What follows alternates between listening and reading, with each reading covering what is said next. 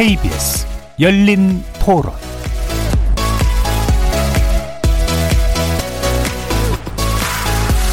안녕하십니까. KBS 열린 토론 정준희입니다.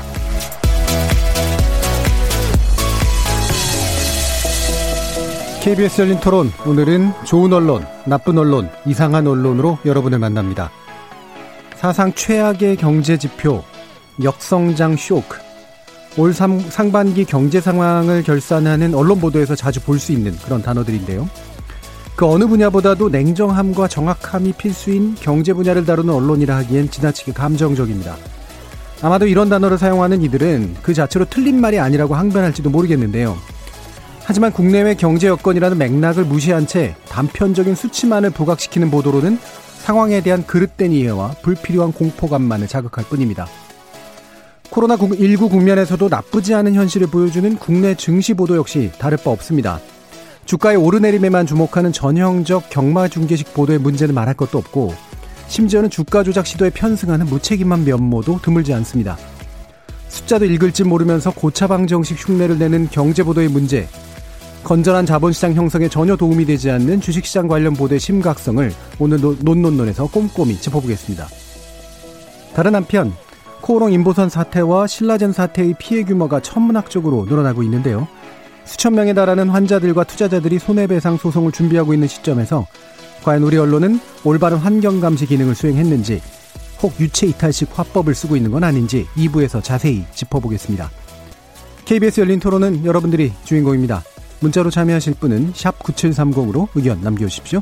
단문은 50원, 장문은 100원에 정보 이용료가 붙습니다. KBS 모바일 콩, 트위터 기전 KBS 오픈, 그리고 유튜브를 통해서도 무료로 참여하실 수 있습니다. 시민 논객 여러분의 뜨거운 참여 기다리겠습니다. KBS 열린 토론 지금부터 출발합니다. 살아 있습니다. 토론이 살아 있습니다. 살아있는 토론, KBS 열린 토론. 토론은 라디오가 진짜입니다. 진짜 토론, KBS 열린 토론.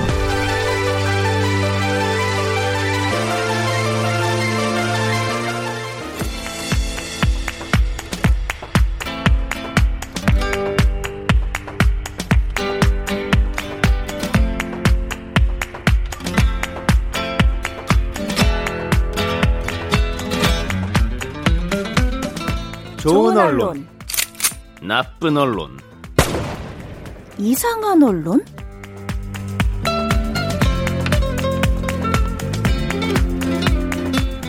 오늘 함께할 세 분의 저널리즘 전문가 소개하겠습니다. 신한대 교양교육대학의 이정훈 교수 나오셨습니다. 안녕하십니까.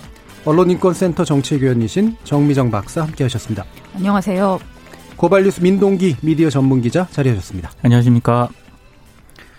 자, 뭐 최근 경제 상황이 당연히 이제 좋을 리가 없는 이제 그런 상태에서 이루어지고 있는 경제 보도 관련이 어, 관련해서 어떤 문제들이 나서고 있는지 뭐 지난번에 이제 부동산 보도 관련된 문제들을 짚은 것과 유사한 측면들도 없지 않습니다만 특히 이제 주가 또는 기타의 통계 수치 이런 부분들을 다룸으로써 사실이라고 포장돼 있는 우리 언론의 보도의 형태라고 하는 것이 어떤지 중점 살펴보려고 하는데요. 좋은 보도, 나쁜 보도, 이상한 보도를 일단 꼽아보고 또 주가 관련된 뉴스에 대해서도 한번 평해 보도록 하겠습니다. 일단 좋은 보도 민동기 기자님이 맡으셨는데 오늘도 고생이 많으셨다고 들었습니다.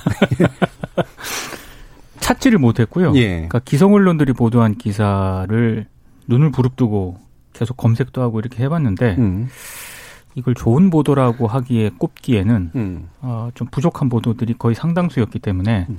그나마 보도는 아니지만 서울대 이준구 교수께서 자신의 블로그에 쓴 글이 있거든요. 예, 이 글이 미디어 비평까지 포함해서 어, 이번에 그 한국은행이 발표한 2분기 그 실질 GDP 통계 기사 있지 않습니까? 예. 이 문제점이 뭔지를 저는 가장 정확하게 보여주고 있다고 생각을 해서 음, 이중구 교수님의 블로그 글을 저- 가져왔습니다. 예, 네. 저널리즘의 변화를 아주 그대로 보여주는 그런 내용입니다. 예, 소개시켜 주시죠. 그러니까 실질 한국 GDP가 전분기 대비 이제 3.3% 감소를 했다. 네. 그래서 많은 언론들이 98년 1분기 이후 22년 3개월 만에 가장 낮은 실적을 보였다라고 이제 대대적으로 보도를 했거든요. 예, 7월 24일자에 아마 주요 언론들, 신문들이 일면에 다 보도했던 음. 경제지 포함해서 그래서 아까 정준희 교수님이 얘기한 것처럼 역성장 쇼크다. 음. 저는 사실 통계 기사 쓸 때요. 언론사들이 형용사 부사는 굉장히 자제해서 써야 된다라고 생각을 하는데 뭐 추락, 환란 이후 최저, 성장률 쇼크, 최악 음. 뭐 이런 단어들을 많이 썼더라고요. 근데 이중구 교수께서는 아, 이게 교묘하, 교묘하게 과장해서 보도를 한 것이다. 이렇게 이제 지적을 했습니다. 그러니까 혼돈의 대한민국 아무도 예상 못한 역성장 쇼크라고 조선일보가 예. 보도를 했는데 음. 사실 예상하지 못한 거는 왜 예상을 못했느냐 충분히 다 예상했던 그런 측면이 예. 있다. 코로나19 때문에 전 세계 경제가 어려움을 겪고 있는 거는 이미 음. 뭐 OECD를 비롯한 많은 전문가들이 예상을 했는데 이걸 왜 예상을 못했느냐? 아, 다분히 좀 의도적인 측면이 있다라는 그런 부분을 지적을 했고요. 그리고 그 OECD 주요 국가 2020년도 경제 성장률 예상치가 이미 그 영국 시사주간지 이코노미스트에서 언급이 됐었거든요. 예. 이때 가장 한국의 올해 경제 성장률 예상치가 마이너스 1.2%로 예상이 됐습니다. 그러니까 가장 적게 하락을 할 것으로 음. 예상이 됐어요. 이제 이런 부분까지 언급을 하면서 이거는 비교를 해서 다른 나라의 예상률이라 이런 거와 비교를 해서 충분히 우리가 역대 최악이긴 하지만 음. 어, 여러 가지 요인이라든가 코로나19 요인이 있기 때문에 뭐 이렇게 이런 결과가 나온 것이지 마치 뭐 정부가 손을 놓고 있었다든가 예. 뭐 이래 정부 정책에 어떤 심각한 문제가 있었다든가 이런 측면은 아니었다라는 점을 지적을 하고 있습니다. 특히 이제 오늘 같은 경우에 이제 미국 상무부에 또 통계가 하나 나온 게 있습니다. 음. 미국의 2분기 국내 총생산 증가율이 전분기 대비 마이너스 32.9%를 기록했다고 밝혔거든요. 이게 미국 정부가 1947년 통계를 집계하기 시작한 이래 가장 큰 수치라고 합니다. 예. 만약에 이제 우리 국내 언론들이 보도했던 그런 양태에 비춰보면은 어 미국 정부는 문을 닫아야 하나 뭐 이런 제목까지 가능한 그런 예. 음, 수치거든요. 어 그리고 뭐 미국만 그러냐 독일도 2분기 GDP가 전분기보다 10.1% 감소를 했고요. 음. 역시 독일도 1970년 관련 통계 집계 이래 가장 크게 하락을 했다고 하고 홍콩도 마찬가지입니다. 2분기 GDP가 작년 동기 대비 9% 감소를 네. 했는데 이것 역시 홍콩 정부가 1974년 관련 통계를 발표한 이래 최- 역대 최악의 이제 성장률이라고 하는데 이런 다른 나라들과 비교했을 때 한국은 3.3% 감소를 했거든요. 예. 그러니까 역대 최저이긴 한 것은 분명하지만 그래도 이게 다른 나라와 비교했을 때 심각하지 않다. 그리고 뭐 코로나19의 영향 등이 있다. 이런 부분들에 대해서 이중구 교수께서는 잘 설명을 해줬고 그만큼 우리 언론 보도가 과하게 예. 어, 위험성이라든가 불안감을 부추긴 요인이 있다라고 지적을 해가지고요. 제가 그래서 좋은 보도로 음. 가져와 봤습니다. 그러니까 이준규 교수님이 요새 주기적으로 좀 뭔가 좀 쓰시는데, 예, 그거를 보시는 분들이 점점 많아지고 있는 건 분명한 것 같고, 그래서 일반적인 경제 뉴스에 대해서 바로 이제 그걸 가지고 이제 반비판을 하는 경우도 되게 많이 봤는데요. 어, 묘하게 좋은 보도를 빗대서 나쁜 보도를 얘기해 주신 그런 사례가 됐습니다. 아까 그 나쁘게 예- 예로 이제 뭐 나쁘다기보다는 이제 일반적으로 그냥 그러고 있는 모습 중에 아무도 예상 못한 역성장 쇼크 이거 이제 기사 있었잖아요. 네. 아까 예상성에 대해서 얘기해 주셨는데 시점을 뭘로 잡은 걸까가 제일 궁금하더라고요. 어제 예상 못한 걸까? 그제 예상 못한 걸까? 1년 전에 예상 못한 걸까? 10년 전에 예상 못할 걸까? 그렇죠? 그러니까 그 시점에 따라서 물론 예상을 못했을 수도 있고 안 했을 수도 있는 건데 이런 상당히 의도적으로 짜여진 그런 프레임이라고 하는 게 아주 일반적으로 넘쳐나고 있었던 것 같습니다. 이정훈 교수님은 어떻게 보셨어요? 그 제가 그 좋은 보도를 이제 민 기자님께서 못 찾으실 거라는 건 뭐 충분히 사실은 어느 정도는 예상 가능한 상황에서. 우연히 예. 우연히 아주 우연히 제가 이- 맡은 이상한 보도를 찾는 와중에 사실은 음, 민 기자님이나 제가 생각하는 기준에 어느 정도 부합하는 기사를 사실 전 하나 찾긴 찾았어요. 근데 BBC 코리아 기사인데 어, 코로나 충격 경기 침체 빠진 한국이라는 제목의 기사인데 음. 여기 보면 이제 기사 제일 첫 줄이 우선은 이제 경기 침체 원인이 무엇인지 정확하게 이제 얘기를 하고 있습니다. 우리나라 언론과 달리 한국이 신종 코로나 바이러스 감염증 여파로 경기 침체에 빠졌다. 이렇게 정확하게 얘기를 먼저 해주고 그다음에 또 이제 외국과의 비교를 통해 왜냐하면 저 같은 경우도 경제 전문가가 아니니까 이런 뉴스를 딱 보자마자 제가 제일 먼저 궁금했던 건정 우리나라 상태가 다른 나라 비교 정말 그렇게 심각한 건가 다른 나라 사정이 어떤가 이런 게 사실 가장 궁금했는데 우리나라 언론 보도에서는 찾아볼 수가 없었어요. 근데 요 BBC 코리아 요, 요 해당 뉴스에서는 후반부에 가면 호주, 일본, 싱가폴, 중국 4개국의 상황을 수치를 비교해 줍니다. 호주 같은 경우도 2차 세계대전 이후 가장 큰 재정 적자를 기록했다고 정부가 발표했다는 사실. 일본도 1분기 어, 때연 3.4% 역성장을 했고 이것이 2015년 이후 처음으로 경기 침체에 빠지게 된 어, 계기다라는 뭐 기사. 싱가포르 같은 경우도 동기 그러니까 2분기 마이너스 12.6% 급감. 싱가포르 말레이시아로부터 독립한 이후 최악의 상황이란 얘기. 그다음에 중국 상황. 요렇게 어 있어서 그렇게까지 우리나라 언론에서 나오는 것 같은 어떤 공포, 뭐 꼬꾸라진 뭐 이런 유의 음. 어 감정적인 표현이 포함돼 있지도 않으면서도 그 원인이 일단 신종 코로나 로 인한 이제 어쩔 수 없는 상황이었다는 것도 명확하게 밝히면서도 또 궁금할 만한 다른 나라 사정들 우리나라와 경제 규모나 경제 상황이나 이런 비슷한 나라들 좀 비교해 준다는 점에서 이 BBC 코리아 기사는 그래도 꽤 괜찮은 음. 좋은 보도였다 이런 생각이 들었습니다. 되게 재밌는 예. 게요. 미국 상무부가 오늘 발표를 했잖아요. 3, 마이너스 32.9%. 이 보도를 국내 언론들이 일부 하면서 어 뭐 고꾸라진, 음. 최악 음. 이런 표현은 잘 안 쓴다는 겁니다. 또 네, 미국의 맞아요. 어떤 그런 상황을 보도하는 기사에서는 나름 음. 객관적으로 쓰더라고요. 굉장히 네. 드라이하게 쓰는데 음. 국내 전분기 대비 3.3% 하락한 거는 마치 나라가 무너질 것처럼 그렇게 성룡사 부사를 동원하는 게 문제인 것 같아요. 맞습니다. 우리 이제 언론학 교과서에 나오는 이제 경제 저널리즘의 주요 기능 중에 하나가 국가의 경제적인 안전, 안정, 발전 뭐 이런 것에 이제 조금 기능할 수 있으면 좋겠다라는 게 있는데 제가 그래서 몇 개 갖고 왔는데 예를 들면은 오늘 똑같은 거에 있어서 뭐 이데일 같은 경우는 코로나가 집어삼킨 미 경제 요렇게만 뽑았고 한국 경제도 파월 이제 미 이제 중앙은행 의장인데 미 경제 코로나에 달려 모두 수단 동원의 지원 이렇게 굉장히 건조하게 중립적으로 음. 그리고 이제 코로나 때문에 어쩔 수 없었다는 뉘앙스를 네. 풍기면서 그래서 우리나라 로 이제 미국 경제의 안정적 발전에 기능을 하고 있는 슬픈 현상 을 볼 수가 있었습니다. 그러니까 물론 이것도 이제 제대로 좀 비교를 해주려면 그럼 미국 경제에 대해서 미국 언론은 어떻게 보도하고 있을까? 그렇죠. 예를 들면 BBC 영국 겨, 영국의 그렇죠. 언론은 영국 경제 상황에서 어떻게 보도하고 있을까까지 이제 다 같이 가면 우리의 비평도 좀더 어, 균형 잡힌 비평일 거라고 이제 물론 판단은 하긴 합니다만 잘 모르는 거에 대해서는 두려워지고 예, 음. 잘 안다고 생각하는 거에 대해서는 과감해지는 게 또 특성인데 우리나라 언론이니까 우리 언론 우리 경제에 대해서 나도 할 말이 있어라고 하는 분위기인 건 분명한 것 같아요. 나쁜 보도가 계속 이어지고 있는데 정미정 박사님 나쁜 보도 보셨죠? 아니, 나쁜 보도 전에 저도 예. 한 가지 말씀을 드리자면 음. 그러니까 오늘 논논논은 나쁜 언론, 나쁜 언론, 나쁜 언론 음. 어, 이렇지 않을까 네. 네, 생각을 해봅니다. 어, 이번 이 기사를 찾아보기 찾아보다가 제가 1분기 때 그런 결과가 나왔을 것 같다. 네. 1분기 기사를 한번 찾아봤어요. 1분기 때 미국이 마이너스 3.3%였습니다. 음. 중국이 마이너스 6.8%, 일본이 마이너스 4.1, 우리가 마이너스 1.4였습니다. 이때 이미 1분기 때 다 예측을 해요. 2분기 때는 보다 큰 충격이 예상된다. 네. 음, 그렇죠. 이게 보도에 다 나왔어요. 네. 그러면서 미국은 JP 모건이 예상했다. 2분기 미국 GDP 성장률은 마이너스 40%에 음. 이를 것이다라고.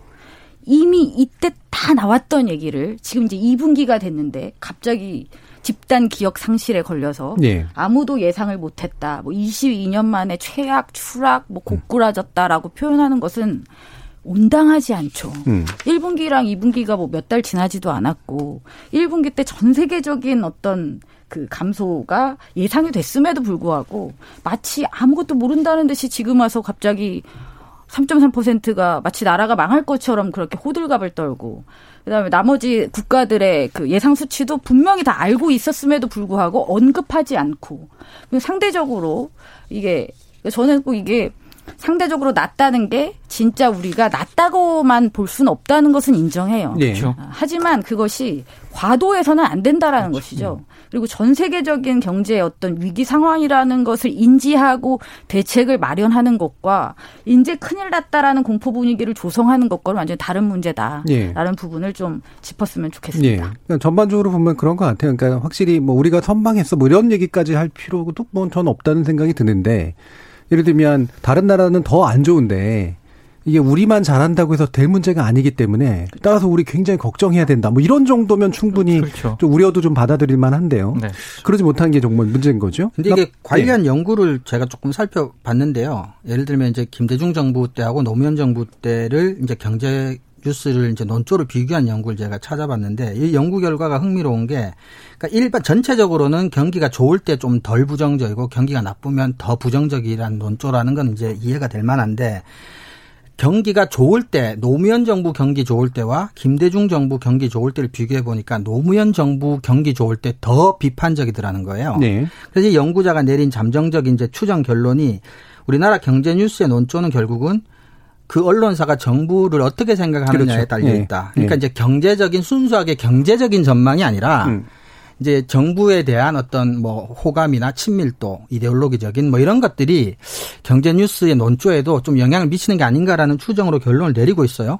그래서 이런 부분들을 생각해 보면 방금 우리가 얘기했지만 1사분기 때 충분히 예측했던 건데 아무도 예상하지 못했다라는 건 이제 이건 정략적인 공격을 위한 수사라고밖에는 사실은 생각할 수가 없는 부분이죠. 그리고 음. 좀 성급해 보이는 게 예, 오늘자에 또 코로나 19 국면에서 경기 회복 기미가 보인다는 기사가 또 났어요. 근데 네. 일주일 만에. 음. 물론 이 수치 역시 또 몇 달 후 또 뭐 감소세로 돌아설지 어쩔지는 모르지만 중요한 건 그만큼 코로나 국면에서 세계 경기든 한국의 경기든 이게 경기라는 게 불안정할 수밖에 없다는 거를 좀 기본값으로 깔고 보도를 하든지 취재를 해야 되는데 일주일 뭐 나라가 망할 것처럼 얘기하고 일주일 만에 경기가 회복되고 있다. 뭐 이런 기사가 또 나오니까 같은 언론에서도 그러니까 시민들 입장에서는 굉장히 혼란스러울 것 같아요. 근데 이 혼란이 무슨 도움이 되겠느냐 경기 회복에 뭐 이런 우려도 좀 있습니다. 예. 자 이제 나쁜 보도 정미정 박사님. 네, 나쁜 보도도 찾기가 매우 어려웠죠. 어, 왜냐하면 대부분 예. 대부분 나빴습니다. 음, 음. 그럼 이제 그 중에서 무엇이 더 나쁜가? 를 음. 찾는 것도 뭐 쉬운 일은 아니었던 것 같아요. 그래서 제가 가져온 기사가 있긴 있습니다만 이것이 가장 나쁜 있다고 확신하기는 좀 어렵습니다. 예. 네. 일단 그 말씀을 먼저 드리고요. 제가 가져온 어, 기사는 디지털 타임스 7월 29일자 어, 김영 칼럼입니다. 음. 경제학과 교수의 칼럼인데요. 어, 어, 이 칼럼은 정말 뭐라고 할까요? 종합적인 어떤 비판을 담고 있습니다. 예. 그러니까 결론부터 제 느낌부터 말씀을 드리자면 공평하지도 정당하지도 않습니다. 음. 이거 논리적인 근거 없이 일방적인 매도로 일관하고 있습니다. 음. 문장 하나하나 단어 하나하나를 굉장히 악의적으로 어, 쓰고 있습니다. 그래서 어, 일부 문장만 이제 발췌를 해서 잠깐만 음. 말씀을 드릴게요. 문재인 정권이 등장 이후 좌파 포퓰리즘 광풍이 휩쓸고 있다. 아, 제가 제목을 말씀 안 드렸군요. 제목이 더불어 망하자는 좌파 포퓰리즘입니다. 예. 뭐, 그러니까 이게 그쵸? 네. 나름 더불어 정당 염두에 염두에 두고 네. 정당의 그걸 음, 염두에 음. 두고 쓴 음. 거고 제목만으로 이제 사실 많은 이야기가 담겨 있습니다. 네. 제목에 전체 이야기가 담겨 있죠. 줄여서 이제 말씀드리면 법치주의만 무너진 게 아니다. 개인의 재산권과 기업의 자유도 정면으로 위협했다. 근데 이렇게 얘기하면 뭐가 그렇죠. 그 근거가 돼야죠. 음. 뭘 했으니까 개인의 재산권, 뭘 했으니까 기업의 자유도 정말 위협했다 해야 되는데 그건 없어요. 그냥 위협했다. 불평등을 해결한다며 최저임금을 인상해 영세 사업주는 이제 돈도 못 건지고 문을 닫았다. 그러면 또 자본주의가 실패했다고 선전했고 언제 그랬을까요? 어, 정부가 일자리 만든다며 공무원을 대거 늘렸고, 아 진짜? 음. 재정이 남아돈다며 세금을 멋대로 썼대. 음. 와 정말 용감한 표현입니다. 그리고 그리고 이제 이 3.3% 얘기가 나옵니다. 국정 성적표가 처참하다 경제 성장률이 이제 2분기에 3.3% 마이너스 3.3%로 이제 추락했 추락했다. 고용도 최악이다. 뭐 이런 최악이다, 최악이다 하다가 그리고 더불어민주당이 이제 이 문정권의 실정을 포퓰리즘으로 감추려 한다. 100% 재난지원금으로 총선에서 재미를 보더니 음. 제가 이게 말씀드렸던 그런 구절 구절입니다. 그러니까 악의를 담아서 이제 비난을 하는 표현들이죠. 어, 그러니까 근거들은 이제 별로 없습니다. 그러면서 또 뒤에 가서 이제 지역에 대한 것도 비교를 합니다. 어, 그 성장률, 성장이 멈췄다. 경제 성장률이 뭐 얼마나 낮아졌는지를 이야기하면서 전국적으로 2.9%로 떨어졌는데 울산, 경남, 경북은 0%. 부산과 전북은 1% 성장에 그쳤다. 이러면서 이 포퓰리즘 중독부터 물리쳐야 한다. 이렇게 이제 칼럼을 마무리하고 있습니다. 예. 구구, 구구절절이 옮기기에 적당하지 않다는 건 알지만 이 칼럼이 다 이런 식으로 채워졌다는 말씀을 드리기 위해서 음. 제가 어쩔 수 없이 좀 이제 옮겼습니다. 그건 네. 양해 바라고요. 그러니까 지금 어쨌든 경제가 좋은 상황이 아니라는 것은 분명합니다. 그리고 이것을 극복하기 위해서 다양한 정책들이 시행되고 기획되고 있습니다. 그렇다면 그러한 시도될 수 있는 정책들에 대해서 좀 더 이성적이고 합리적인 어떤 토론이 저는 필요한 시점이라고 생각합니다. 예. 정부가 항상 올바른 정책들만을 결정하고 밀어붙인다고만 볼 수는 없기 때문이죠. 그러니까 굉장히 중요한 시점인데 그렇다면 시민들에게 지금 시행되고 있는 정책과 이 위기 상황을 극복하기 위해서 필요한 일들이 무엇인지에 대한 판단할 수 있는 정보를 주어야지 일방적인 비난만으로 지면을 채우는 것은 아, 매우 나쁜 일이다라고 생각해서 이 칼럼을 가져와 보았습니다. 예. 뭐 이거 뭐 보셨어요? 네, 네, 저는 보면서 이분 진짜 교수 맞나 솔직히 좀 그런 생각 들었어요. 왜냐하면 문장이 너무 이상했어요. 네. 그 너무 격한 표현과 네. 잘 쓰지 않는 평상시에 예, 그런 좀 과격한 단어들이 좀 많이 들어가 있더라고요. 그리고 제가 정치학자는 아니지만 그 포퓰리즘에 대해서도 좀 부분적인 이해만 하고 계신 것 같고. 네. 예. 좌파 포퓰리즘만 있는 게 아니거든요. 뭐 포퓰리즘은 이제 뭐 우파와 좌파 살 거 없고 예. 그렇죠. 실제 시작은 또 우파에서도 많이 시작이 됐는데 이게 이제 전반적으로 경제 문제를 이야기하면서 좌파 포퓰리즘이 어떤 문제를 가지고 오는 걸까조차라도 좀 제대로 얘기했으면 네. 좀 이해가 가는데 그냥 온갖 분노에 찬 그런 언서들만 가득 차 있고 저는 제일 황당했던 건 이분이 유명한 사람들은 다 인용해요. 맞아요. 세계적 경제학자 뭐 그다음에 뭐 유발 하라리, 안토니오 그람시, 네. 조지 오웰은 다 인용하는데 이분들의 말을 이해했나라는 생각도 좀 들고 이분들의 말을 옳다고 생각하는지도 잘 모르겠어요. 음. 예를 들면 유발 하라리가 말한 가장 성공적인 종교인 자본주의를 흔들기 위해 이렇게 돼 있는데 이건 자본주의를 비꼬기 위해서 쓴 말이잖아요. 그렇죠. 근데 왜 이런 말을 썼을까? 뭐 이게 너무 좀 이해가 안 가서 예, 상당히 좀 저는 왜 이상한 보도에 가깝다라는 생각을 했었거든요. 그러게요. 저는 솔직히 정 교수님 말씀처럼 예. 제가 찾아온 이상한 보도는 이게 아니거든요. 그래서 제가 좀 성실치 못했다. 제가 좀 더 열심히 이걸 이상한 보도로 제가 갖고 왔었어야 됐다. 예. 굉장히 반성을 하면서 읽었습니다. 음. 이상한 보도 얘기해 주세요, 그러면. 네, 네. 말씀 나온 김에 조금 어, 덜 이상한 이상한 보도 하나 말씀드리겠습니다. 앞에 게 너무 셌습니다. 제 예. 입장에서는. 그 7월 24일자 서울경제 사설인데요. 또 역성장 쇼크, 궤도 수정 없이 V자 반등 바라나라는 제목의 사설인데 그 제가 조금 이쪽으로 뭐 과문해서 좀 질문도 좀 드리고 싶은데 혹시 저보다 잘 아시면 제가 이게 이상하다고 느낀 이유가 이 사설의 내용은 핵심은 이제 한 가지 중국과 같은 V자 형성장을 기대를 하고 있냐. 그렇죠. 중국이 모범으로 지금 돼 예, 있죠. 예, 턱도 예. 없다 이건데 음. 그 이제 근거가 중국의 성공은 재정 지출 확대와 기업 감세 때문이다. 그리고 자세한 음. 내용은 없어요.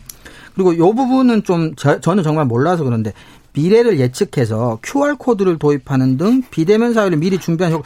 근데 QR 코드라는 게 몇십 년 전에 도입하지 않았나요, 우리나라에는? 오래전에 도입했어요. 예, 그래서 예. 저는 이상한 이제 잘 네. 모르겠습니다. 음. 그런데 이제 중국의 재정 지출 확대하고 기업 감세는 이제 좋은 거고 우리나라의 재정 지출 확대는 땜질 처방이고 그다음에 기업 감세 그러니까 이번에 이제 우리 정부가 내놓은 통합투자 세액공제 이거 같은 경우는 정부 발표에 따르면 5,500억 규모 정도의 감세 혜택이 있다고 합니다. 예.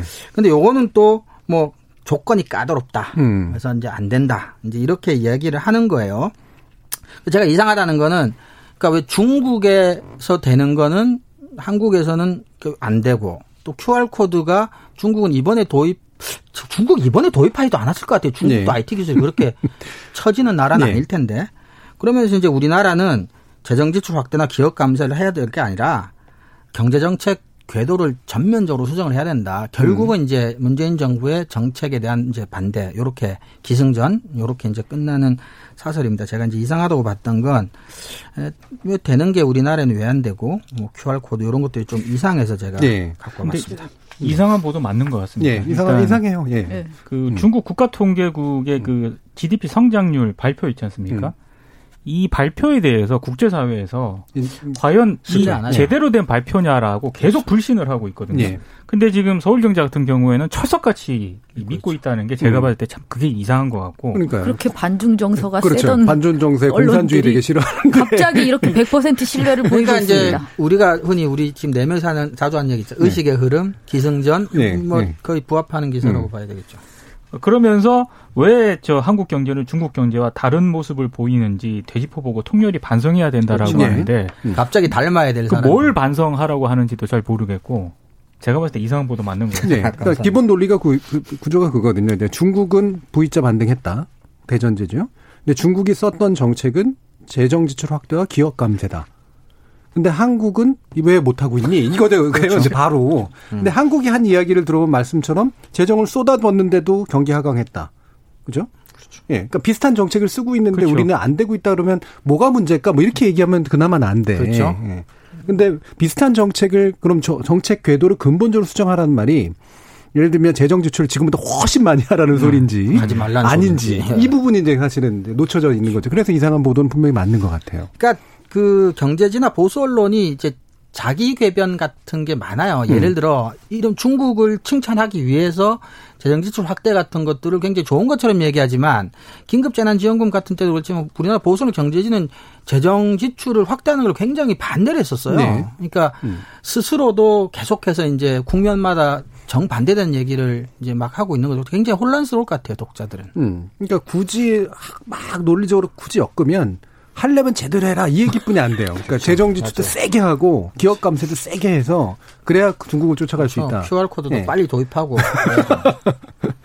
그래서 뭐 혹시 논리적인 구조가 도대체 뭐였을까 한데 이게 결국은 아까 이종훈 교수님이 말씀해 주신 것처럼 그러니까 특정 정권에 대해서 부정적이고 이념적으로 반대적인 의사를 가지고 있으면 경제 보도를 훨씬 더 세게 비판적으로 한다라고 하는 게 이제 성립을 한다면 네. 결국은 경제 보도는 경제 보도를 하기 위한 목적이 아니라 정치적인 정당화를 위한 목적으로 경제 보도를 한다라는 결론뿐이 안 나오거든요. 네, 실제로 그런 게 네. 확인이 되죠. 제가 찾아본 게 제가 다 찾아본 아니지만 서너 개 논문을 찾아봤을 때는 비교적 일관된 결론이었습니다. 네. 음.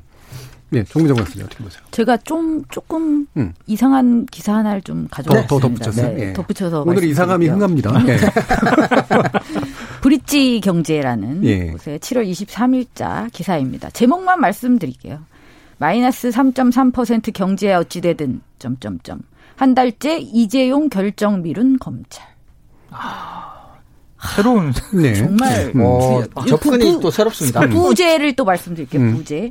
검찰 이재용 기소 판단 차일필 심의 권고 지지한 재계 정상적 기업 활동하게 해야. 아, 이제 제목만으로 음. 이제 다 돼 있죠. 음. 그러니까 경제가 나락으로 떨어져서 우리는 큰일이 났는데 이재용을 빨리 풀어줘라. 음. 뭐 이거죠. 기사 내용 중에 보면 그것도 나와요. 삼성은 차분하게 기다리고 있고 당사자인 이 부회장은 틈만 나면 국내 사업장을 돌며 임직원들을 다 잡고 직접 해외 사업장까지 달려가 사업을 챙기고 있다. 아, 그 기사를 무의식적으로 읽는 독자들에게는 우리 정부가 삼성을 핍박해서 마이너스 3.3% 그렇죠. 역성장을 한 것과 같이 느껴질 가능성이 굉장히 높네요. 음. 어, 음. 방금 정 박사님이 제목만 읊어준 저 기사가 네. 이상한 보도 압도적 1인 것 같습니다. 제가 오늘 많이 했습니다.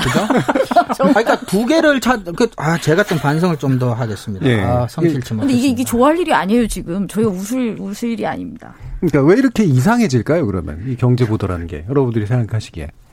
그러니까 기본적으로 음. 그, 일단, 어, 통계를 가지고 왜 이렇게 정부를 공격하느냐에 대해서는 이미 답이 나왔다고 생각해요. 네. 굉장히 정파적입니다. 음. 예.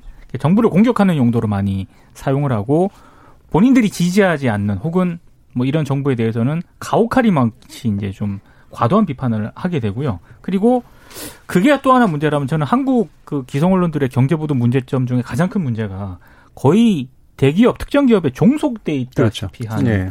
그런 보도거든요. 그러니까 정치 기사, 뭐 통계 기사 이런 것도 모든 거를 만약에 특정 기업의 어떤 총수와 관련된 이런 어뭐 구속이 되느냐 마느냐 뭐 이런 갈림길에 서 있으면 모든 걸 그쪽으로 연결시킬 수 있는 준비가 되어 있다라는 거죠. 그 왜 그럴까? 그 그만큼 경제적으로 취약돼 있고요. 이 광고라든가 결국 이 문제와 직결될 수밖에 없는 거고 어 이게 서글픈 현실이죠. 예. 음. 그 2부에서 제가 조금 얘기하려고 예. 한 부분 쪽으로 거기 이제 한국 과학기자협회라는 데서 몇 년 전에 이제 자체 세미나를 이제 하는 자리에서 기자들 입에서 스스로 나온 얘기인데 우리나라 이제 의학 전문 포함해서 과학 전문 보도의 가장 큰 문제가 두 가지가 상업화하고 과장이다 뭐 이렇게 얘기를 네. 한 적이 있는데 음. 이게 이제 두 가지가 경제 저널리즘에도 비슷하게 적용이 되는 것 같아요. 아까 우리 민 기자님 말씀하신 어떤 그 기업이라고 하는 게 광고주이기 때문에 언론이 근본적으로 강하게 감시견 역할을 할 수 없는 한계, 그 일종의 상업화와 유사한 원인 같은 게 있고, 다음 저는 이제 과장이라는 게 왜 일어나냐면 그게 저는 사실은 좀 일정 정도 무지에서 오는 거라고 보거든요. 음. 과학적 전문적 지식이 부족한 상태에서 또는 경제적 지식이 경제학적 지식이 좀 부족한 상태에서 엄청난 숫자와 그래프, 뭐 예측치 이런 것들이 왔을 때 좀 알아먹을 수 있을 만한 부분적으로 드러난 숫자 하나를 과장할 수밖에 없는 나머지 네. 복잡한 건 모르니까 음. 좀 그래서 저는 어떤 상업적인 친기업적이고 친자본주의적인 어떤 언론의 속성과 전문성의 결여가 이제 결합돼서 나타나는 현상이 아닌가 이런 생각이 조금 예, 들었습니다. 네, 저는 친자본주의적이다라는 말에 반대해요. 저도, 저도. 네, 친기업적이다라는 말엔 동의하는데 음. 자본주의가 제대로 굴러가게 만드는 경제보다 아닌 것 같아요. 음. 그리고 저는 네. 친기업적이라는 것도 음. 어, 그냥 안 하는 게 나을 것 같습니다. 친총수적. 예. 네. 그, 그렇죠. 네. 왜냐하면 네. 정말 삼성이 잘 되기를 바라는 것과 음. 이재용 부회장이 풀려나는 것과는 저는 다른 문제라고 별개의 문제라고 생각합니다. 기업도 가려가면서 음, 좀 그렇죠. 예, 예. 보도가 음. 나뉘는 것 같아요. 음. 아니 그리고 이제 친기업 정책을 주장하는 사설이나 칼럼이나 기사의 그 결말들이 굉장히 많이 있습니다. 이 음. 관련한 기사들을 보면. 근데 그 결론이 그럼 구체적이어야죠. 그럼 뭘 해야 되는지가 구체적이어야 되는데 딱 이렇게만 말합니다. 기업의 규제를 풀어라. 노동 경직성을 풀어라. 요 정도로 그냥 딱 압축적이에요. 네. 음. 그러니까 구체적으로 왜 이걸 이렇게 해야 되는지에 대한 설명이나 논리가 없습니다. 음. 그러니까 이거는 친기업도 친자본도 아닌 거죠. 음.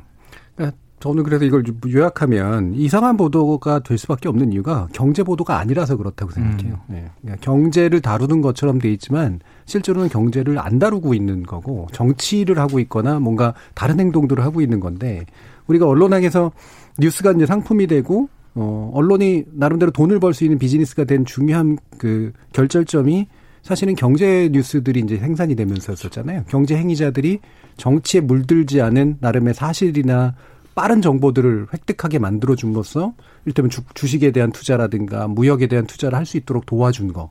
요게 이제 돈을 지불하게 만든 굉장히 음. 중요한 이유였는데 그렇죠. 우리나라 경제보도는 돈을 지불할 뉴스가 아니에요. 그렇죠. 근데 돈을 지불하는 두 가지 집단이 있습니다. 하나가 광고주 집단. 그리고 또 한 가지가 정치에 물든 집단. 네. 그러니까 이들을 보고 경제 뉴스를 쓰는 거예요. 다시 말하면 경제 뉴스나 경제에 관련된 정보가 필요한 사람들을 보고 경제 뉴스를 쓰는 게 아니다.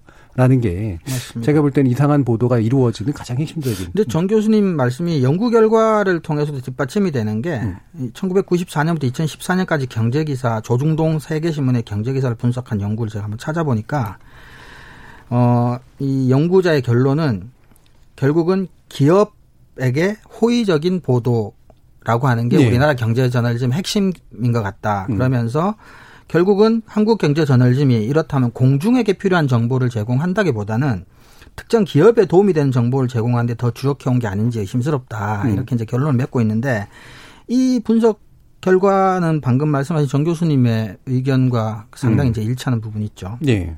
제가 뭐 특별히 투자를 하는 사람은 아닌데 그러니까 경제적으로 뭔가 의사결정을 하기 위해서 이제 이제 좀 언론을 좀 봐야지라고 해서 딱 뒤져봤을 때 볼 언론이 실제로 솔직히 음. 좀 없었어요.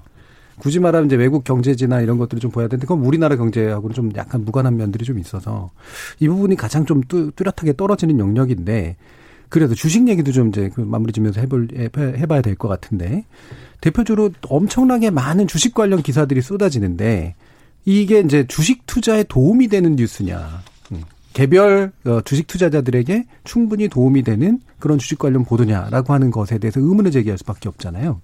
민동기 기자님 어떻게 보세요? 그러니까 최근에 이제 논란이 됐던 게 동학개미 운동이잖아요. 네. 코로나19 사태 때문에 외국인 투자자가 한국 주식을 음. 막 팔았거든요. 그러니까 급락세가 이어졌는데 개미 투자자들이 막 대규모 매수세를 이어갔어요. 네. 언론들이 제가 어떻게 보도했나 봤는데 제목만 잠깐 보면은요. 정의선 그 현대차 부회장 동학개미운동 동참해서 513억 벌었다. 이게 조선일보 기사고요. 네. 인터파크 동학개미운동 속 재테크 투자 서적 잘 팔려. 음. 요거는 KBS가 보도를 했습니다. 음. 그리고 동학개미운동 증시 하루 거래대금 20조 시대 열었다. 음. 동학개미 덕본 증권사 온라인 채널 개편 속도. 음. 300만 명 동학개미 운동이 이끈 주역은 40대여 유입 최다. 음. 그러니까 대단히 지역적이고 또 현상적인 것만 이렇게 기사를 네. 좀 많이 쓰더라고요. 음.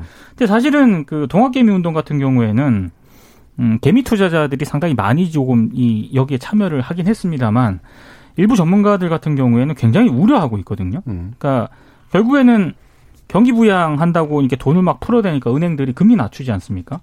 그러니까 시중에 막 돈이 도니까 이 돈이 어디로 가야 되나 부동산으로 가야 되나 주식으로 가야 되나 이러다가 이제 주식으로 이제 몰렸다는 네. 게 이제 전문가들 분석이긴 한데 이랬을 때 언론들은 제가 봤을 때는 지금 굉장히 위험하다는 경고를 보내줘야 되거든요. 음. 그러니까 특히 지금 자꾸 이제 동학개미 운동 때문에 주식으로 돈을 벌었다는 그런 보도가 심심찮게 나오다 보니까 증권사로부터 빌린 돈을 가지고 주식에 투자하는 사람까지 생겼단 네. 말이죠. 그게 13조 가까이 된다는 그런 얘기가 나오는데 그러니까 이렇게 되면은 결국에는 코로나19가 또 다시 확산이 되고 이러면은 언제든지 증시가 또 하락할 수 있지 않습니까? 그러니까 그렇죠. 그러니까 동학개미 운동이 이렇게 집중적으로 벌어지면 이게 왜 벌어졌으며 혹시 이게 계속 가는 추세인가? 그리고 위험성은 없는가? 어, 돈의 흐름이 어떻게 뭐 이렇게 음. 이루어져 왔는가 이런 부분들에 대해서 분석 기사를 내보내줘야 되는데 아까 제가 언급한 몇몇 기사들 있지 않습니까? 이런 식의 현상적이고 지연 말단적인 보도를 굉장히 많이 하기 때문에 전혀 도움이 안 되는 것 같아요. 제가 네, 봤을 때. 예. 예. 음. 그런 문제점이 좀 있는 것 같아요. 거의 뭐 해외 토픽 보도하듯이 보도하죠. 네. 전혀 도움이 안 되는 게 아니라 본질을 호도하고 있죠. 네. 그러니까 지금 사라고 계속 얘기해요. 제가 본 기사 제목을 말씀드리면 3분기 중에 삼성전자 7만 원, 코스피 2,500까지 간다. 이 코스피 2,500 간다라는 기사가 제목으로 뽑은 게 굉장히 많습니다. 음. 그리고 어, 삼성전자 매도 타이밍까지 명중, 영리한 동학개미가 이겼다. 음. 동학개미 슈퍼파워 증시 관련 대금 2.6 경원. 음. 뭐 이것만 보면 내, 나 빨리 주식 사야 될 것 같고 2,500까지 간다는데 지금 들어가야 될 것 같고 뭐 이렇게 되는 거죠. 누가 책임지는 지금, 지금 시점에서 전문가들은 굉장히 위험하다고 개격 경고를 보내고 있는데 언론 보도는 다른 쪽으로 가고 있는 거예요. 그러니까 언론 보도가 웃긴 게 3.3% 추락해서 지금 망할 것처럼 음. 하다가 주식은 또 그렇죠. 호황이라는 게 이게 말이 안 되는 거예요. 앞뒤가 음. 이게 맞는 얘기가 아니에요. 실물 경제는 그들 말대로 하면 완전히 망했는데 주식은 생각보다 잘 되고 있으면 뭔가 거기서 갭이 생기고 있다는 그렇죠. 얘기잖아요. 그게 뭔지에 대해서 제대로 된 만약에 언론이라면 해줘야죠. 얘기를 해야죠. 네. 그러니까 예를 들어 이제 사건 기사 같은 경우는 사건이 이미 났잖아요. 음. 그럼 사건에 관련된 보도는 그 사건에 영향을 미칠 수가 없습니다. 근데 경제 보도 같은 경우는 그렇죠. 경제 자체가 워낙 많은 변수들이 복잡하게 얽혀 특히 투자자나 소비자의 심리가 굉장히 중요하고 그건 또 굉장히 기묘한 변수인데 경제뉴스의 특징은 경제뉴스 자체가 그 뉴스 대상이 되는 경제 현상에 영향을 미친 변수가 된다는 거예요. 근데 이제 이런 식으로 무책임하거나 전문성이 떨어진 이런 감정적인 이런 보도 자체가 경제 현상에 부정적인 영향을 미칠 수밖에 없죠. 그리고 관련 이제 주식 보도하고 주식 시세하고 어떤 관련이 있는지를 분석한 연구를 한번 살펴보니까 네. 흥미로운 게 그 투자자들은 긍정적 보도에는 과대 반응하고 그렇죠. 굉장히 좋다고 부정, 생각하고 네, 부정적 보도에는 과소 반응한다는 음, 거예요. 그러니까 음, 요 말은 좀 알아듣기 쉬운 말로 표현하면 띄우면 달려든다는 거예요. 근데 이제 동학 개미운동처럼 우리 민 기자님 말씀 이렇게 감정적 자꾸 이제 근거 없이 분석 없이 띄우면 달려들 수밖에 없는 거죠. 근데 만에 하나라도 지금 코로나 19 관련해서 이제 미래를 도무지 예측하기 힘든 이런 상황에서 혹시라도 이제 뭐 강하게 이제 폭락하는 장세가 벌어지고 이러면은 금전적인 이해관계 이건 좀 더 현실적인 네. 문제잖아요. 네, 저도 그 논문 봤는데 그 핵심적인 포인트 중에 하나가 일반 투자자들은 언론에 의해서 압도적으로. 영향받는 그렇죠. 주식 투자를 한다 이게 하나 나왔고 그렇죠. 방금 제 과대 반응과 과소 반응의 핵심이 그러니까 비유하자면 이런 거예요. 그러니까 건강 검진을 받았는데 건강하게 나왔으면 그날부터 술 엄청 먹고 막 담배 피고 막 이러는 거예요. 나 건강하대 네. 괜찮대. 네. 이렇게 근데 이제 문제가 좀 있어라고 생각하면은 거, 그러니까 인정하지 않는 거죠. 내가 암일 리가 없어라든가 뭐 내가 내 몸은 뭐, 내가 잘 알아. 그렇죠. 내 몸은 내가 잘 알아. 의사 따위가 뭘 한다고 뭐 이런 식의 이제 한 잔 정도는 음. 괜찮아 뭐 이런 식으로. 그러니까 이제 결국 핵심은 진단의 정확도에 대해서 믿어주기가 대단히 어려운 상태라는 거. 근데 그러려면 더 진단이 정확한 그렇죠. 신뢰가 좀 있어야 되는데 그게 언론들이 그렇죠. 그걸 못 하고 있다는 얘기죠. 추가적으로 경제학 자체도 이제 어려운 데다가 네. 기자들이 경제학적 전문성을 사실은 확보한다는 그게 말처럼 쉽지는 또 않으니까 그래서 저는 오히려 시민들에게 그런 말씀 드리고 싶어요. 그러니까 시민들이 실질적으로 경제지나 경제 뉴스를 통해서 재테크나 투자 관련된 정보를 얻고 싶어 하시는 마음은 뭐 당연히 이해는 되는데 그러니까 객관적인 정보원이라고 그냥 너무 신뢰하시기보다는 음. 참고할 수 있는 자료 정도로 생각하시는 게 좀 더 안전하지 않을까 현재로서는. 네. 그래서 오히려 좀 입장 자체를 좀 오히려 좋은 경제 기사가 단기간에 나오기가 쉽지 않으니까 음. 투자하시는 분들 뭐 경제 관련 행위자들이 어, 경제 뉴스를 조금 조심스럽게 읽기를 부탁하는 것도 하나의 뭐 현실적인 방안이 아닌가 싶은 생각조차도 들더라고요. 제가 아는 경제부 기자는 어, 주식과 관련해서 경제 기사를 읽고 움직이면 이미 늦었다. 네. 예, 그런 얘기를 하시더라고요. 음. 물론 이제 지난번 우리 열린 토론에서 이제 요 주제를 좀 다루면서 요즘에 이제 동학개미 운동이라고 불리는 개인 투자자들은 어, 언론을 참조하는 것 외에 뭐 이를테면 여러 가지 자료라든가 social에서 연결된 그런 좀 원본에 가까운 자료들을 참조하고 빨리 이제 퍼뜨리는 그런 경향이 있어서 과거의 투자 성향하고 좀 다르다라고 음. 하는 얘기들이 좀 나오고 있긴 한데 그래서 이제 이 동학개미 운동이라고 부르는 현재 일반 투자자의 열풍이 실제로 가치 투자나 장기 투자에 제대로 눈을 뜨고 들어가서 결국에는 외국인이나 기관에 의해서 흔들렸던 우리나라 증시를 좀 말 그대로 이 동학개미 운동이란 말처럼 독립시킬 수가 있느냐 라고 하는 문제에 대해서 진지하게 질문을 하는 어떤 기사들이 좀 나와야 될것 음. 같긴 해요. 음. 그러니까 외인과 기관 투자자들의 문제가 지금까지 많이 있어 왔던 건 사실이기 그렇죠. 때문에 그렇죠. 음. 그래서 그 부분에 대한 이야기들이 과연 좀 있었던가라는 그런 지적들을 해주셨고요. 사실 우리 주식에 관련된 이야기는 2부 논의하고도 좀 연결이 돼서 중간에 우리 청취자 의견 좀 듣고요. 바로 네. 연속해서 가는 게 좋을 것 같습니다. 정희지 문자 캐스터. 네, 지금까지 청취자 여러분이 보내주신 문자들 소개합니다. 콩아이디 2583님. 경제는 심리라고 의도적으로 왜곡된 보도들이 미래의 경제에도 부정적 영향을 미칠 거라는 사실에 더 화가 나네요. 아렐님. 어느 부분이 어떻게 왜 빠진 건지 분석하는 게 아니라 그냥 최고로 많이 빠졌다는 소리만 하는 일부 보도들. 드라이하게 전달해야 하는 경제 문제를 드라마로 만들고 있는 듯 합니다. MH킴님. good good good. 정미정 박사님 평가에 동의합니다. 역성장 보도들 모두 나쁜 언론, 나쁜 언론, 나쁜 언론 맞습니다. 김정우님, 항상 나쁜 기사라고 뽑는 기사들 들어보면 정부 및 여당에 대한 과도한 비난을 적시한 기사들인데요. 이런 기사들이 안 나쁘다는 건 아니지만 같은 논리로 야당을 비판한 비논리적 기사들 역시 문제가 있다고 생각합니다. 이런 진보 언론들의 문제도 다뤄주세요. 4558님, 언론들의 과장 보도, 거짓 보도만이라도 개선해 주셨으면 합니다. 특히 뉴스, 뉴스는 사실에 입각치 않고 자신의 생각이 마치 뉴스인 것이냐, 국민을 선동하는 것 같아 짜증이 나는 것이 사실입니다. 라고 보내주셨네요. 네, KBS 열린 토론. 이 시간은 영상으로도 생중계하고 있습니다. 유튜브에 들어가셔서 KBS 일라디오 또는 KBS 열린 토론을 검색하시면 지금 바로 토론하는 모습 보실 수 있습니다. 방송을 듣고 계신 여러분이 시민 농객입니다. 계속해서 청취자 여러분들의 날카로운 시선과 의견 보내주세요. 지금까지 문자캐스터 정희진이었습니다. 토론이 세상을 바꿀 수는 없습니다. 하지만 토론 없이 바꿀 수 있는 세상은 어디에도 없습니다.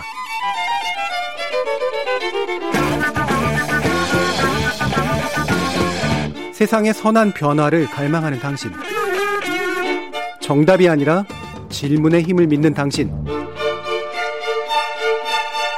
우리 KBS 열린 토론에서 만납시다.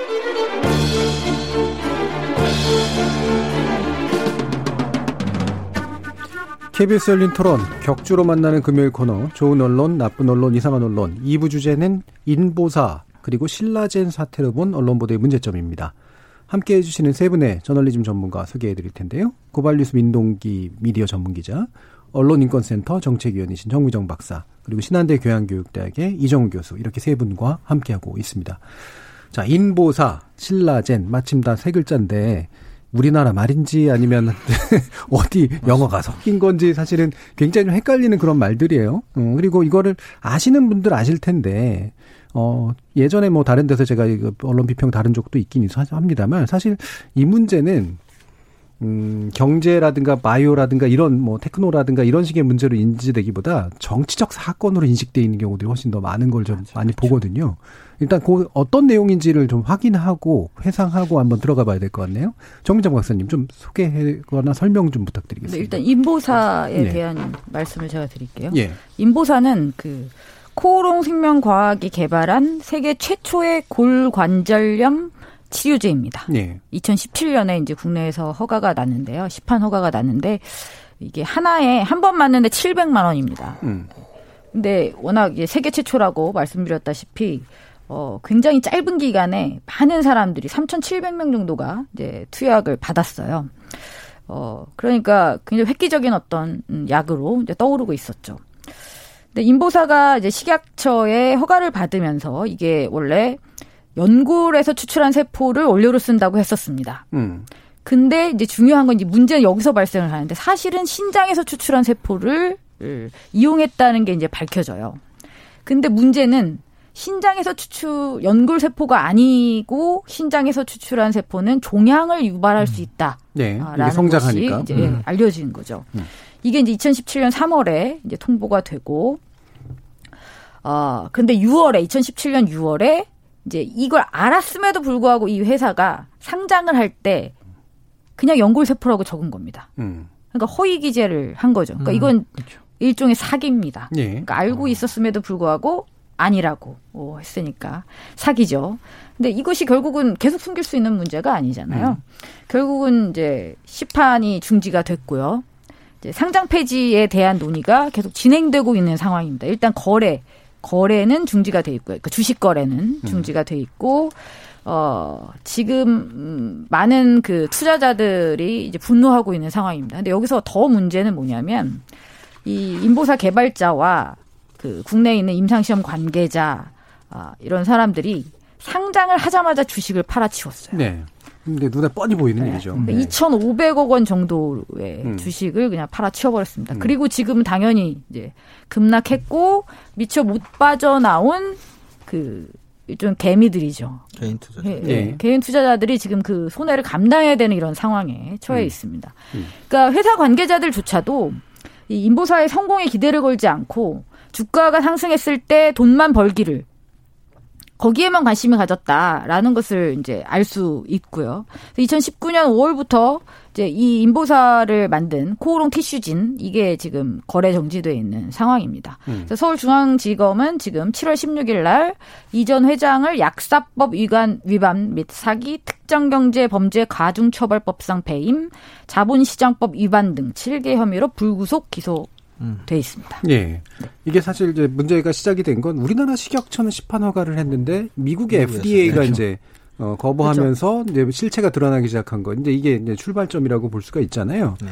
어, 이거는 물론 좀 기술적으로 복잡한 문제들이 좀 들어가 있고, 어, 그 생물학적이거나 화학적인 문제들까지 들어가 있기 때문에 우리가 그 실체에 대해서 얘기하는 건 그렇게 쉬운 일은 물론 아닌 거라고 봅니다만, 기본적으로 이게 결국에 결말 지어진 것들을 보면 먹튀였을 가능성이 굉장히 높은 그죠? 경영진이 어, 주가만 띄워놓고 이제 팔아버린 이런 케이스였기 안 거죠. 때문에 어떻게 음. 될지를 음. 미리 알고 있었던 거죠. 그리고 결과적으로 이제 이른바 일반 투자자들, 개민 투자자들의 손해가 그들에 의해서만 감당이 돼야 되는 그런 상황을 만든 건데 이거하고 언론과의 관계를 그 알아보려면 실제로 인보사가 떴을 때 언론이 어떻게 행동했었을까 이제 이 부분을 짚어봐야겠네요. 이종 교수님. 그렇죠.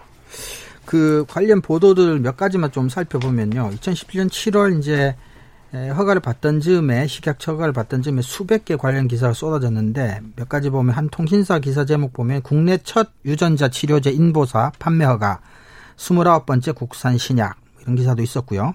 한 일간지 기사를 보면 국내 첫 유전자 치료제 인보사 판매 허가 이렇게 이제 처음에는 발생 기사 처리 보도들이 좀 있었고 그러다가 이제 코롱 인보사 시판 국산 유전자 치료제 꼽힌다. 또는 뭐 제약 바이오 세포 유전자 치료제에서 미래 먹거리 찾는다 등 경제적 성과에 대해서 긍정적인 해석을 가미한 보도들이 이 나오기 시작을 했고요. 어, 그 다음에 이제 인보사 효과는 해외에서 환자가 찾아올 정도라며 극찬하는 보도도 어, 있었고 또 흥미로운 보도 하나는 인보사는 이웅열 코롱 회장의 넷째 아이다. 음. 19년 투자의 결실이다라고 하는 기사에서처럼 코롱이라고 하는 기업을 어, 이제 굉장히 띄워주는 뭐 이런 보도까지도 이제 있었는데요. 이게 문제는 우리가 이제 황우석 사태하고 이제 유사한 점들이 좀 보이는데 이때 황우석 사태를 이제 초반에 긍정적으로 보도했던 언론들이 남긴 유명한 명언 중에 하나가 진실 보도보다 국익이 우선이다. 굉장히 네. 유명했던 발언이죠. 그리고 최근에 이제 연봉 5천 뭐 인천국제공항공사 네. 뭐 거기 이제 사실은 중요하지 않다. 음. 심지어 이제 자사의 최우수상까지 받았죠. 음. 연결되는 부분들이 이제 특히 이런 과학 관련, 의학 관련 보도에서 사실이 굉장히 복잡하고 어려운데도 불구하고 사실 자체가 중요하지 않다라고 생각하는 태도를 가진 기자들이 혹시 이것이 갖고 올 경제적인 성과나 뭐 이런 것들에 목매달다 보면 워낙이 잘 모르는 분야인데다가 또 오히려 그런 데다가 또 보려하지 않기까지 하니까 어, 제대로 된 어떤 그런 기사 보도가 나오긴 사실 좀 근원적으로 어렵지 않았었나 뭐 이런 예. 생각도 좀 듭니다. 예. 그 제가 황우석 사태 때 이제 같이 취재를 좀 음. 했었거든요. 그때 한국 언론들이 엄청난 충격을 많이 받았고 교훈을 얻어야 된다라고 이제 반성도 그렇죠. 많이 하고 그랬었는데 네. 반성을 거의 안 한 것 같습니다. 인보사 사태를 보면 그러니까 그때 이 검증되지 않은 그런 그 과학적 사실 음. 이런 부분들에 대해서 단정적으로 쓸 때 왜냐면 기자들이 잘 몰라요 이런 모르죠, 부분에 대해서 네. 특히 네. 과학적 논문이라든가 음. 또 바이오 이런 부분은 더 모르거든요. 음. 뭐 그런 부분에 전문성 있는 기자를 키우는 것도 아니고 그래서 홍보 자료라든가 보도 자료 이런 거에 굉장히 휘둘리기 쉽습니다. 네, 그렇습니다. 근데 저도 이제 기사를 좀 찾아봤는데 정말 위험한 기사들이 너무 많았어요. 보니까 뭐 검증되지 않은 약의 효능을 그냥 홍보를 하는 그런 네, 기사인데 네, 네. 이런 제목도 있습니다. 단 한 번 주사로 2년간 무릎 관절 통증 기능 개선 희소식. 이건 거의 보도자로 갖다 쓴 아, 거고요. 그거는 뭐 거의 홈쇼핑인데요. 네. 네. 거의 그냥 갖다 쓴 거고요. 음. 그리고 인보사그 판매를 자축하는 코롱 주체 행사를 보도를 하면서 그 당시 이웅열 회장을 19년간 모험을 감행한 뚝심 있는 인물. 그러니까 한마디로 인보사 성공 신화를 그렇죠. 아주 대서특필하는 그런 기사들이 네. 굉장히 많았습니다. 음. 근데 심지어 이때 그럼 어, 그 위험 신호가 감지가 안 됐느냐 그런 음. 것도 아니에요. 예. 2017년에 식약처가 그 인보사 K의 판매를 허가를 하긴 하거든요. 음. 근데 허가를 하면서 뭐라고 하냐면은 주요 효능은 아직 검증이 되지 않았다라고 조금 이따 발표를 합니다. 예. 그러면은 예민한 언론사 기자라면 아, 효능이 검증이 안 되는데 이걸 왜 판매를 했을까라고 음. 의심을 가져야 그렇죠. 했고 이런 부분에 대해서 파고들었어야 되는데 거의 음. 거의 모든 언론 기자들과 상당수 언론들은 음. 그냥 홍보하는데 방점을 찍었다는 거죠. 음. 그런 측면에서 봤을 때는 인보사 사태와 관련해서 언론도 공범이라고 저는 네. 생각을 합니다. 그러니까 이게 효능이 제대로 저희 검증되진 않았으나라고 이제 단서 조항을 달아놨는데 효능이라고 하면 이제 결국은 골관절염의 핵심인 염증이 사라지고 그렇죠. 연골이 재생되는 것까지 아마도 그렇죠. 염두에 둔 그런 걸 텐데 그러니까 네. 세포까지 넣은 걸거 아니에요? 근데 저도 알기로는 그 당시에 굳이 이제 식약 식약처가 판매 허가를 해준 이유는 진통 효과가 있다는 거 네. 정도였단 말이에요. 그래서 의사들이 아마 그랬다고요. 그 진통제를 이렇게 비싸게 맞을 필요가 뭐가 있냐라는 비싼 진통제를 700만 원인데. 네. 그러니까 이런 게 의료계 안에서도 사실 얘기가 나왔던 그런 상태인데 민동 기자님 말씀처럼 이 시그널을 왜 파악하지 못했을까? 또는 의도적으로 좀 무시한 걸까라는 음. 이제 그런 생각이 드는 상태인 거죠. 경비정 박사. 지금 이게 끝나지 않았어요. 근데 네. 더 이게 끔찍한 건 이 사건이 끝나지 않았다는 게 하필이면 올해 4월에 이 미국 FDA에서 이 삼상을 허락했습니다. 허가했습니다. 네. 네. 네. 그러면서 어떻게 됐겠습니까? 다시 난리가 났어요. 그렇겠죠. 그러니까 희망 고문이죠. 네. 네. 일단 거래 정지된 주식은 이제 그렇다고 치고 무슨 일이 발생했냐면 코롱의 계열사들 10개 중 6개가 상한가를 칩니다. 예. 주식시장에서. 이게 이제 크게 보도가 되는 거죠. 그러니까 음. 다들 아, 인보사 그거 다 별거 아니었구나. 이제 괜찮은가 보구나. 음, 뭔가 실수만 뭐 교정하면. 음. 그렇죠. 이런 생각을 하는 거죠. 어, 그런데 이제 당시에 경향신문의 단독 보도가 있습니다. 그 4월 달에 그 FDA 임상보류 해제가 나온 다음에 어, 경향신문에서 이, 이, 이걸 이제 보도를 했는데요. 인보사 안전성 우려, 코롱 생명과학도 인정했다. 음. 그러니까 FDA가 삼상 임상시험 재개를 허가하긴 했지만, 어, 그렇다고 해서 안전성에 대한 우려가 해소된 것은 아니다. 그리고 그것을 코롱이 스스로 인정을 했다라는 기사가 있습니다. 예. 근데 이제 경향은 이렇게 보도를 했는데, 지금 6월 달에 보도된 이제 이, 이 기사는 음. K바이오 성공의 가장 큰 장애물은 관료라고 하면서 이렇게 말합니다. 국내에서 이미 명줄이 끊긴 인보, 인보사가 미국에서 다시 살아난 이유가 뭘까? 음. 미국 FDA는 제약산업 지원에 무게를 두고 있는데 한국은 규제에 초점을 두고 있어서다. 네. 그 팩트인가요? 어디서 나온 얘기예요? 제가 하는 거는 왜 이렇게 다르죠? 이렇게 이런 기사가 그러니까 네. 지금 FDA가 삼상을 허가했다라는 거를 가지고 분명히 많은 대중들이 기대를 할 거예요. 음. 그런데 이게 안전성이 검증되지 않았다는 것은 달라지지 않습니다. 예. 어쨌든 종양암 발생 위험이 있는 그 원료가 달라진 건 아니잖아요. 네. 그러니까 그게 달라지지 않은 상태에서 삼상을 허가했다라는 것. 그렇다면 그 임상을 도대체 누가 받을까요? 이 정보를 알면서 음. 저는 그 임상 자체가 굉장히 힘들어질 거라고. 그러니까 전 물론 제가 추측하는 것이지만, 근데 이런 상황에서 갑자기 주가는 그렇게 뜨고 언론은 다시 여기 부추기고 저는 굉장히 위험한 일을 지금 예. 하고 있다고. 그 부분이 이제 사실 코롱 쪽에서 사실은 적극적으로 반론 그렇죠. 내고 엄청나게 홍보자료 내고 막 그랬거든요. 그러면서 조금만 기다려봐라. 지금 이게 잘못하면은 이 한 번의 고꾸라지 음으로 인해 가지고 우리가 엄청난 국부를 유출시킬 수도 있다. 뭐 이런 식의 얘기를 되게 많이 한 결과라고 저는 판단이 되거든요. 그러니까 이게 음. 황우석 사태 때랑 전개 양상이 예. 초반에는 굉장히 비슷했습니다. 그러니까 어, 미국에서 인보사가 문제가 있다. 이게 이제 밝혀지잖아요. 그때 이제 SBS가 굉장히 이걸 적극적으로 보도하거든요. 네. 음. 그러니까 상 받았어요, 상. 그렇죠. 상까지 음. 받았고, 음. 실제로 SBS가 이 문제를 잘 파헤쳤어요. 네, 이걸 끝까지 잘 몰고 네. 갔던 네. 것 같아요. 그러니까 SBS가 이렇게 문제 제기를 했을 때, 음. 에, 황우석 사태 때와 비슷합니다. MBC PD수첩이 이 문제를 황우석 박사 네. 논문 조작 의혹을 제기했을 때, 사실 언론들이 붙어줘야 되거든요. 그렇죠. 음. 안 받았죠. 안 받았습니다. 그, 거기에는 제가 봤을 때 일단 잘 몰라요. 안 받는 정도로 공격을 했죠. 네. 일단 잘 모르고요. 그리고 황우석 박사 측에서 반박 논리를 막 제공을 합니다. 그렇죠. 그러면 그걸 받아쓰기 시작을 네. 해요. 이번에 인보사 사태도 마찬가지였습니다. 음. SBS가 그 의혹을 제기를 했을 때 다른 언론들이 코오롱 측에서 발표하는 반박 자료를 막 보도를 합니다. 음.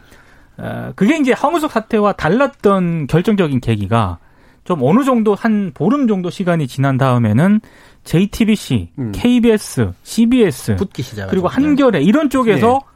이 SBS 후속 보도를 이어가기 시작하는 맞아요. 거예요. 그러니까 언론 지형이라든가 전선 자체가 황우석 박사 때와는 다르게 전개가 네, 네. 되면서 이 문제가 공론화가 됐거든요. 음. 그러니까 상당 부분 이런 부분에 대해서는 그때 당시 이제 이걸 보도했던 그 SBS 기자가 예. 뭐 심거 방송에 음. 그런 부분을 또 언급을 하기도 했더라고요. 예. 예.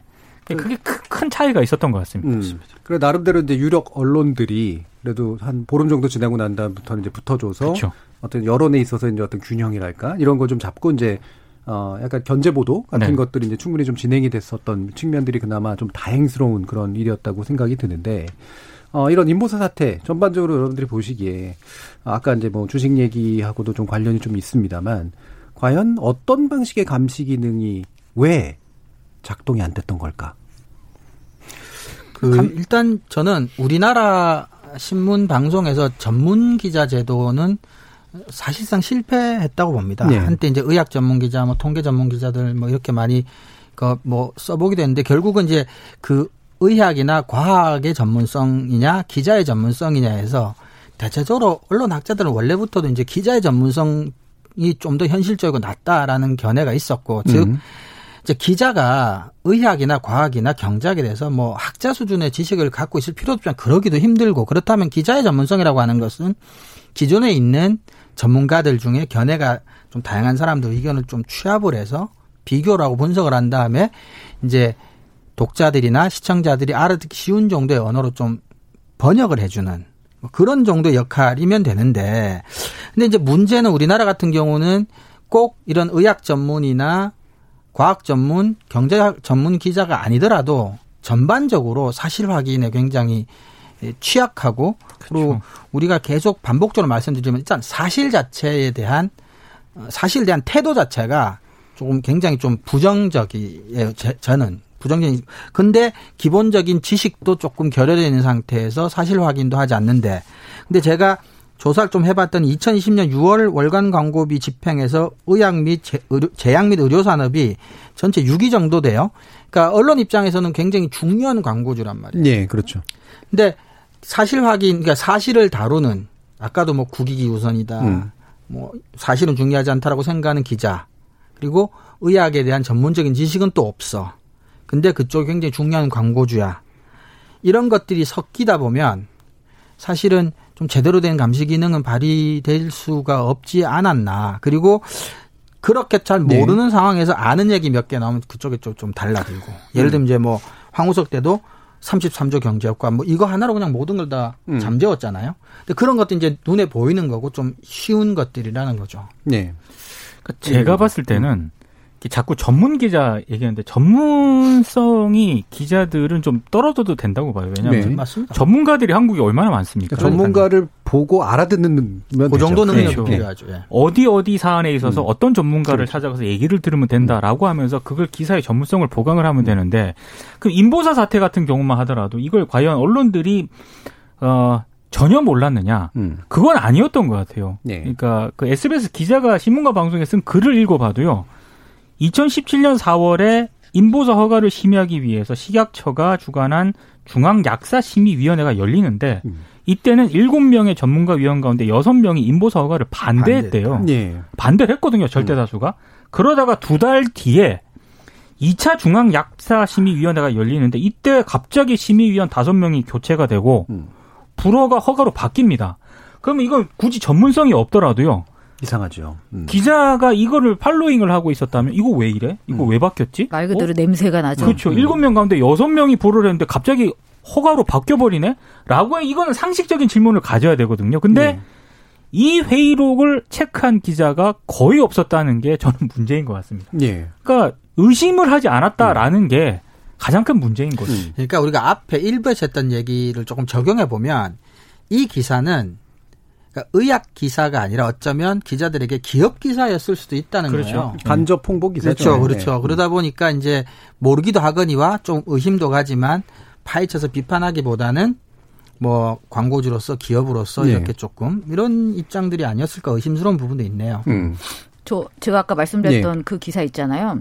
K바이오 성공의 가장 큰 장애물은 관료다 음. 해서 미국 FDA가 제약산업 지원에 무게를 두고 있다면 한국은 규제 초점을 두고 있어서 지금 뭐 이렇게 됐다라고 한 이 기사는 이제 중앙일보의 기사인데요. 이 기사를 쓴 기자가 과학 미래 전문 기자입니다. 어. 과학 미래. 네, 과학 음. N 미래. 음. 미래가 전문의 대상이 될 수 있나요? 그러니까 거의 이게 과학 예, 좀 이상하긴 한데, 예, 뭐 과학 정도겠죠. 아니 근데 전 세계 어느 나라에도 FDA나 식약처와 같은 종류의 기관이 지능기관입니까? 그러니까 지능기관이 저는 그거는 예. 도무지 이해하기가 예. 음. 어려운 기사인데. 음. 예. 예. 그리고 이제 제가 말씀드리고 싶은 건 어, 잘 모르면 조심스럽기라도 아, 해야 된다고 그렇죠. 봅니다. 제일 중요한 포인트죠. 네. 그러니까 막 쓰면 안 되죠. 조심하고 네. 한 번 더 확인해보고 확인하고. 돌아보고 물어보고 그 조심스럽게 써야지. 이거는 지금 주식 투자의 문제도 있지만 국민들의 생명 안전이 걸린 문제잖아요. 그렇죠. 약인데. 그렇죠. 근데 이렇게 막 쓰면 어떡합니까? 근데 또, 또 중요한 건 그래 잘못했다고 치면 그럼 반성을 해야죠. 이제 와서 식약처만 나쁘다 나쁘다 나쁘다. 식약처 뭐했니 뭐했니 뭐했니. 스스로는 뭐했는데요. 광고했잖아. 네. 그러면 다시는 하지 말던지. 음. 근데 또 하잖아요. 신라젠. 음. 그리고 지금도 계속 그 바이오 주식 관련해서 띄우는 기사를 계속 씁니다. 네. 저는 이게 가장 나쁘다고 봅니다. 네. 제가 이제 다른 어떤 비평할 때 그 얘기를 바로 했는데요. 실수할 수 있어요. 그리고 네. 모를 수 있어요. 모를 수도 음. 있죠. 근데 비슷한 실수와 비슷한 무지가 반복되는 거는 악이에요. 그렇죠. 잘못된 의도가 분명히 그 안에 들어가 있는 거고 이게 이제 정확히 그걸 보여주는 그런 사례라고 판단이 되거든요. 이게 누군가가 이런 식으로 어 이제 뭐 거의 성공한 약이야라고 하면 일단은 이건 의심부터 하고 보는 게 정확하게 음. 맞거든요. 음. 지금까지 경험으로 미뤄봤을 때. 근데 그거는 과거의 실수나 과거의 오류에 제대로 당해보지 못했다. 다시 말하면 제대로 책임을 져보지 않았기 때문에 생기는 이런 현상이 아닐까라고 싶어서 굉장히 중요한 부분 지적해 주신 것 같고 저희 그 청취자분들 좀 의견 주신 거 보니까 오디 오디님은 식약처에서 인증해 준 걸 개인 투자자들이 사기인지 아닌지 어떻게 알 수 있을까요? 어떤 기사도 구별할 수 없었습니다. 기사가 음. 구별해 줬어야겠죠. 음, 그렇죠. 빈터님은 저는 팩트 체크를 위해서라도 전문적 지식을 겸비한 기자를 양성할 필요가 있다고 봅니다.라고 의견 주셨고요. 미니 김님 같은 경우에는 언론이 시민들에게 피해를 준다면 저지해야 하는 거 아닌가요? 이런 잘못된 악용에 대한 처벌 제도를 만들어야 될 것 같아요. 라는 그런 음. 의견도 주셨습니다. 자, 신라젠 사태도 이제 결국에는 비슷한 계열인데 신규 항암 물질을 만들어 주목받았지만 결국은 임상 실험 과정에서 문제가 발생했고 또 회사 임직원이 주식을 그냥 팔아버리고 그렇죠. 이런 온갖 것들이 다 겹쳐져 있습니다. 네. 전형적인 그런 사건들인데 여기서 또 한 가지 문제는 결국은 사실 이 신라젠 초기 보도는 비슷한 보도였고 그렇죠. 임모사하고 거의 다를 바가 없었는데 사람들이 기억하는 건 유시민이다라는 네. 거죠. 이 보도에서 그러니까 네. 기자들은 네. 그런 쪽에 관심을 가지는 거죠. 네. 이게 어떤 어 정파적이고 음. 정치적인 어떤 사안이 불거졌을 때 사실 개미 투자자들, 개인 투자자들이 피해를 얼마나 입었는지 네. 이걸 언론들이 주목을 그럼요. 해야 되는데 음, 음. 유력 정치인이라든가 정권 실세와 연관된 어떤 그런 인물들이 나오면은 그쪽으로만 막 파고 들어가니까 지금 신라젠 사태와 관련해서 솔직히 개인 투자자들의 피해가 얼마나 심각한지 이런 부분들을 주목하는 기사는 저는 거의 못 봤거든요. 아니 그리고 획기적인 항암 치료제를 기대했던 그 수많은 환자들이 있지 않습니까? 네. 네. 너무 너무 나쁜 네. 거죠. 저는 이렇게 표현하고 싶어요. 그러니까 잘 모르고 잘 못하는 부분에서 잘 알고 잘 하는 부분으로 이제 전선이 옮겨진 거예요. 예. 과학, 의학 이런 잘 그렇죠. 모르는 부분, 예, 잘 예. 못하는 부분에서 어 논란, 소위 말해서 이제 뭐 언론에서 깐다, 조진다 이렇게 하는데 이런 쪽으로 이제 잘하는 부분으로 올라온 음. 거죠. 그러다 보니까 이제 제가 늘 주장하지만 우리 언론 이제 사실을 다룬 데는 매우 취약한 반면에 논란을 만들어서 키우는 데는 굉장히 유능합니다. 예. 그러니까 자기가 잘할 수 있는 쪽으로 이제 필드가 바뀐 거죠. 그래서 논란이 커질수록 감정의 역할은 커지고 사실의 역할은 굉장히 이제 줄어드니까 사실을 다룬 데 취약한 언론들은 이제 논란이 만들어지면 굉장히 강해지고 또 논란을 잘 만들기도 하고 음.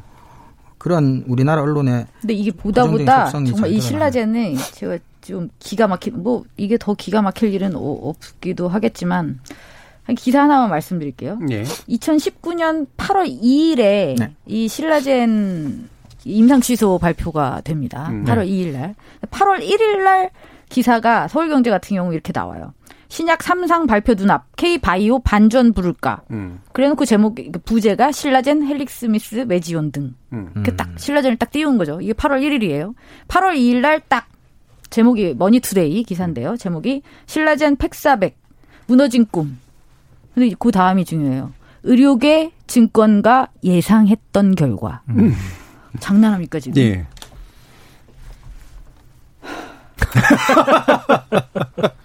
한숨 요정 트레이드 마크 나왔네요. 네. 네. 돌았습니다. 정말 네. 너무하죠. 해도 네. 해도 너무하죠. 음, 음. 정말. 그 앞서 얘기했던 음. 동학개미 운동 예. 그와 관련해서도 굉장히 좀 위험한 게 지금 바이오젠 이런 쪽에 그렇죠. 지금 투자를 많이 하고 있거든요. 네. 그리고 언론들이 이걸 또 은근히 띄워요. 음. 근데 지금 코로나19 백신과 관련 치료제와 관련해서는 여전히 검증된 게 없고 이제 초기 단계라고 얘기를 하는데 그쪽에 네. 막 주식이 몰리는데 언론들이 이런 현상에 대해서 사실 견제를 해줘야 되는데 음.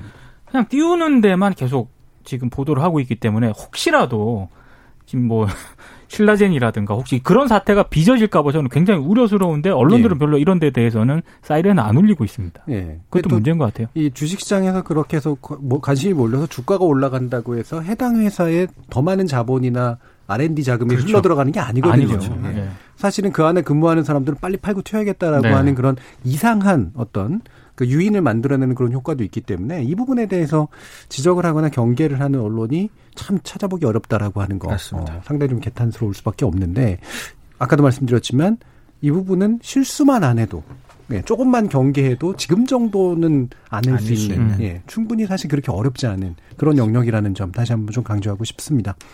예, KBS 열린 토론 금요일 코너 논논논 이것으로 모두 마무리하겠습니다. 오늘 토론 함께해 주신 신한대 이정우 교수, 언론인권센터 정미정 박사 그리고 고발뉴스의 민동기 미디어 전문기자 세 분 모두 수고하셨습니다. 감사합니다. 고맙습니다. 청취자들의 적극적인 참여로 만들어지는 KBS 열린 토론 생방송 놓치신 분들을 위해 나중에 팟캐스트 준비되어 있고요. 매일 새벽 1시에 재방송도 됩니다. 저는 다음 주 월요일 저녁 7시 20분에 다시 찾아뵙겠습니다. 지금까지 KBS 열린 토론 정준이었습니다.